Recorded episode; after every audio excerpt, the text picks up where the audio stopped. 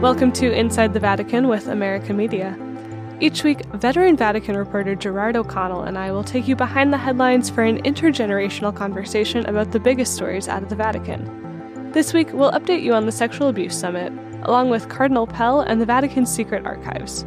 I'm Colleen Dulle. This is Inside the Vatican. Hello from New York, Jerry. Good afternoon from Rome, Colleen, and again sunny Rome. Um, how have things been? I haven't. We didn't talk last week. No, it's been one of the really hectic periods of reporting from when you left Rome during the summit meeting on the protection of minors, then following with all that happened to Cardinal Pell, and most recently the release of the, the decision by the Pope to open the Vatican archives on the period of Pius XII. Well, those are the three stories that we're going to be talking about this week, so um, let's get right into them. Our first story this week is the Abuse Summit. Now, Jerry and I didn't get a chance to update you on what happened after day one of the summit because I was out in Israel working on America's Holy Land pilgrimage. We're not going to break down what happened on every day of the summit, but we will talk about what's coming out of the summit and what happens next. So, when I was in Rome covering the summit with Jerry, it seemed like there were almost two meetings going on at the same time one of the bishops in the official halls of the Vatican, and another of the survivors on the streets. We would go from one press conference with the bishops, and when we went outside, there would be survivors ready to comment on the same things the bishops had just told us about. And the disagreement between the bishops and the survivors seemed to revolve around one thing what zero tolerance means. To the bishops, it seems to mean that a priest credibly accused of sexual abuse of a minor would be removed from ministry. But the survivor advocates believe that they should be removed from the priesthood. If you remember, after the summit, I did an interview with uh, Archbishop Scicluna, who is now the Pope's right hand man on uh, dealing with abuse cases. And he said very clearly that zero tolerance meant two things.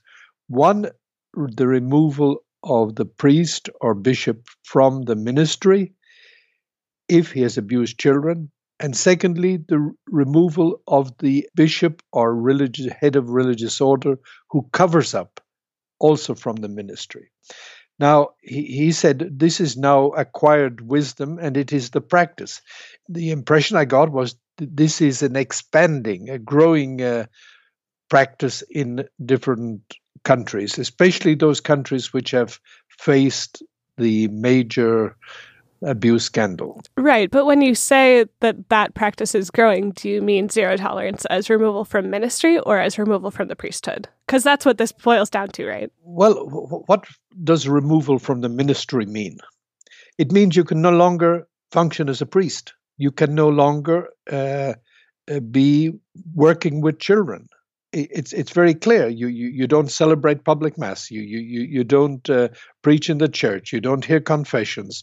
You don't administer the sacraments. All that you are excluded from. Right. So I think what the survivors would ask then is like, why not just take the next step and laicize them? Yeah. In other words, the ultimate humiliation, in in a way. Uh, I, I and this is what is happening. I mean, the, the, the most recent case, and it happened right before the the summit was the removal of the former Cardinal McCarrick from the priesthood. And the high public cases earlier in the year were the ch- cases in Chile, uh, where uh, I don't know, was three or four were removed from the priesthood. I, I can't quite remember the exact number. But the Pope has made very clear that he's this is the direction he's going in. But in his closing address at the summit, Pope Francis didn't use the term zero tolerance at all, which made some people question whether he really intended to enforce that policy. There's a question here of, you know, if trust is broken, how do you rebuild trust? And obviously, for many of these survivors, the trust is completely broken. And they, they are uh, looking for uh, very concrete action of a very definitive style to restore that trust. Uh, I understand some of the disappointment at the end because, one, that phrase wasn't used, and secondly, People are looking for immediate, immediate results. I, I think the Pope was looking at a broader span and looking for the involvement of the whole church in dealing with this problem, which is the only way that it will be eliminated. Because if you don't get the bishops in every country, uh, including the lay people, because they say, spoke about a synodal church which involves lay people, the the sister, the religious women, the people who aren't uh, bishops or religious heads of religious order. You get the whole church involved in this massive effort, and I think it will take some time, but uh, patience is, is necessary. I think it's difficult for those of us who live in places that have been dealing with the abuse crisis for a long time to hear people say that we need to be patient, because this crisis seems to go on and on. And it's true, Pope Francis has chosen to pursue a slower pace of change. He's opting to educate bishops to realize that sexual abuse is a problem everywhere, rather than issuing directives that they might ignore if they don't believe it's a problem. So now that everyone's been brought to the same page at this meeting, the Vatican is giving the bishops resources to establish the right protocols to take concrete actions against abuse in their dioceses. And one way they're doing that is by developing a handbook for bishops on how to deal with cases of abuse. I mean, there were very concrete results because they're preparing a vademecum. That's a, a kind of a handbook for what bishops. was that word? Vademecum. It's a what hand. language is that? That's uh, Latin. Uh, that's what they called it, but uh, uh we a call handbook. it a handbook, a manual, if you wish, a handbook to guide bishops in the different countries in dealing with abuse. When an allegation comes, what do you do? Uh, what are the steps? And it, it will take them through step by step. And then it will also uh, speak about how you create an environment that's safe for children, how you deal with uh, ensuring justice for the victims, how you deal with a bishop who covers up. This is a handbook, and there it will come out in some months because they're waiting for the revision of canon law. Those canon law revisions deal with a huge range of issues that still aren't totally figured out. I'll tell you a few of the things they're talking about. One is making survivors part of the canonical trials of their abusers. So, right now, when an alleged abuser is facing a church trial, their victim is left in the dark about the process. Sometimes they aren't even informed when a final verdict has been reached. So, canon lawyers want to change that.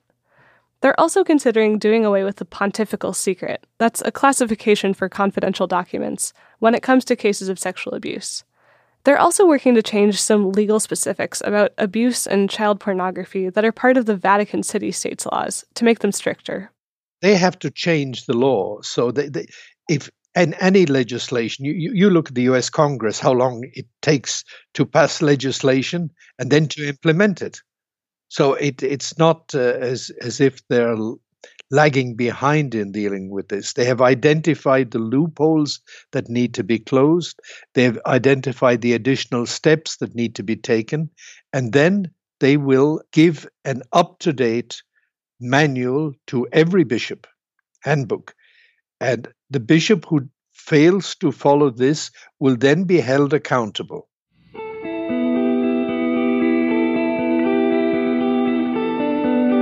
Our second story concerns Cardinal George Pell, an Australian cardinal who was one of Pope Francis's top advisors.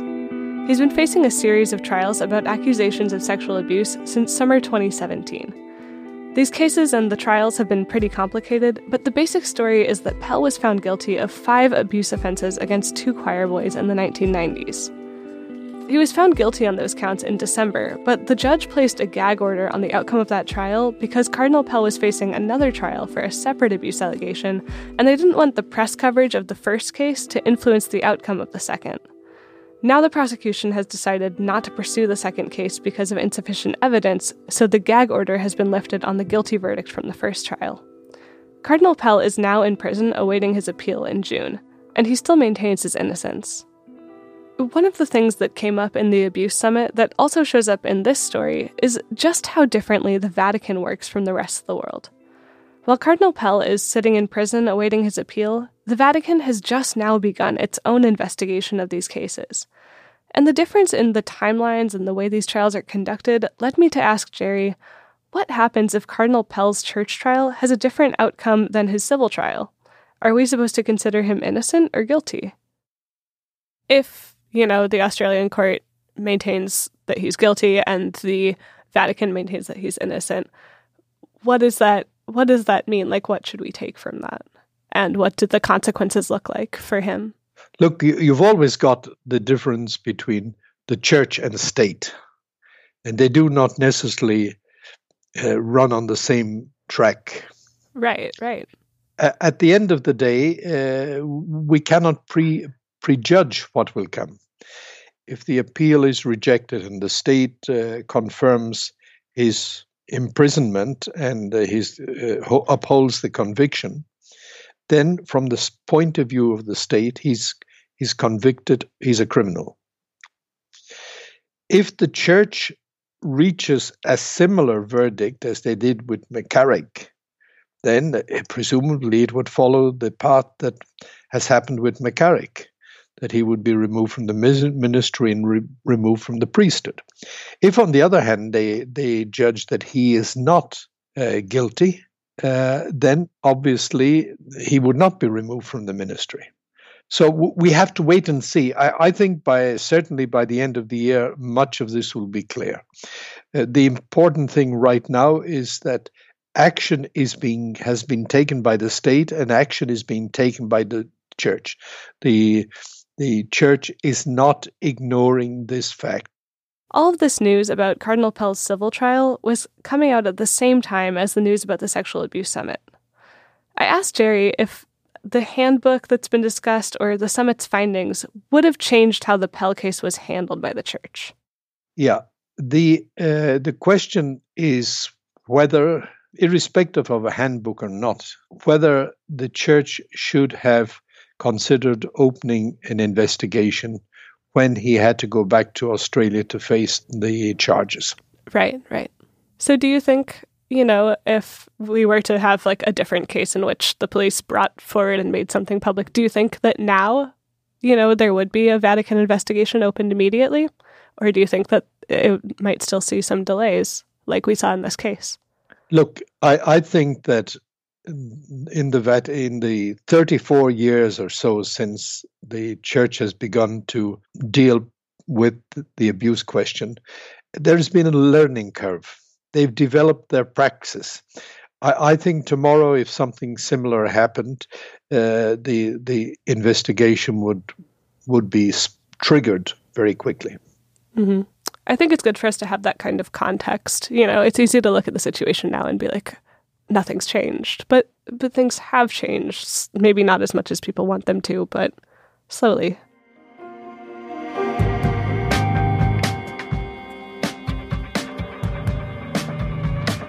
Our last story today is that Pope Francis has decided to open the secret Vatican archives concerning Pope Pius XII, who was Pope from the beginning of World War II all the way through 1958. Now, popes since John Paul II have been under pressure to open these archives in order to clarify what Pope Pius did or didn't do, particularly during World War II. Some people argue that he didn't do enough to stop the Holocaust, while others argue that he was doing a lot of behind the scenes work to fight the Nazis. But before we get into all that, I think it's good for us to review what the Vatican's secret archives are. They sound really intriguing, but in reality, they aren't that exciting. Even the secret part mostly just means personal files from popes. The secret archives were created in the 1600s, and in 1881, Pope Leo XIII opened them up to scholars. Researchers can still see the files today, but they can only request three folders of material each day, and none of the files are digitized. Now, usually a pope's files would be available to researchers 70 years after their pontificate's end, which would mean that Pius XII's files would be available in 2028. So these files will come out eight years early in 2020. So why why did Francis decide to open these early? Was there pressure to do it? John Paul II came under enormous pressure from Jewish groups and also some in the Catholic Church and other figures to open the archives. Benedict came under an enormous pressure. When Francis became Pope, they, they requested him as well to do it. One of the Jewish groups that's been interested in this cause was the American Jewish Committee, which praised the decision to open the archive. I asked Jerry why it took so long for these archives to be opened after decades of pressure. because they have been working since the time of John Paul II. They have been working to catalog and to file and index all these documents. It has taken a long time because you're dealing with a mountain of work of documentation and you have to be able to read them to see what's in them to see how you document them. It, it's not a day's work. It, has been right. involved many years work and i think maybe 15 people have been working on it. And these archives span not just world war ii but a few tumultuous decades in world history. We're not only talking about the holocaust here we're talking about much else what happened in near eastern europe what happened in in uh, in china what happened in Vietnam. We're talking about a lot of things that happened in that period, a lot of repression where many people's lives were were, were lost. What happened in Russia. Uh, so th- these archives will throw a lot of light on these questions. The focus has been on the Holocaust, what happened, why the Pope did or did not do things during the Holocaust. But the question is much, much broader. Ultimately, these secret archives being opened will help historians more fairly evaluate the legacy of Pope Pius XII and the Church's role in key historical moments of the 20th century. Looking at our three stories today about the slow progress that the Sexual Abuse Summit has been part of, about the differences between Cardinal Pell's civil and church trials, and then about the church opening its secret archives, whereas many governments keep theirs closed one theme that emerges is just how different the Vatican is from the rest of the world. So I decided to ask Jerry about that. You said something earlier along these lines that, that the church and kind of the world, right, run on separate tracks. And I'm wondering if you have any insight into like why? Why is the Vatican so different from the rest of the world if it's if it's run by people, right? Just like the rest of the world. The uh, Second Vatican Council, they had one of the famous final documents, constitution they call was on the church in the modern world, how the church relates to the modern world, and how the modern world reacts to the church. And th- this is the whole history of the of the church. Right. How it's related to the Roman Empire, how it related to the uh, Ottoman Empire, how it related to the various, uh, the Austro-Hungarian Empire, and the uh, rise of communism, the rise of fascism, and uh, today the rise of populism. So you, you have this interaction, challenges. And this is what we've seen in exactly these three stories we've touched on today.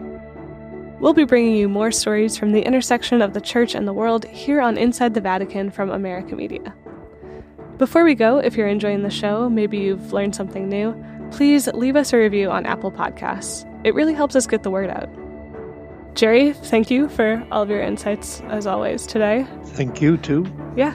And the Pope will be on retreat next week. So hopefully a slower news week. He goes on Sunday and he is away for the week with all the Vatican people the top officials, all the top officials. Well, maybe we'll have slightly less to talk about next week, but I have a feeling that we won't. I have a feeling we won't either, for sure. Right. All right, Jerry. I'll see you next week. Inside the Vatican is produced by me, Colleen Dulle. Our executive producer is Eric Sundrup. Production assistance this week from Eloise Blondiau. Our news producer is Kevin Clark. Our audio engineer is Kieran Freeman. Inside the Vatican is mixed by Oliver Lazarus. Our studio manager is Leopold Stubner. You can find in depth and up to date Vatican coverage at americamagazine.org or follow us on Twitter at AmericaMag. For America Media, I'm Colleen Dulle with Gerard O'Connell. See you next week.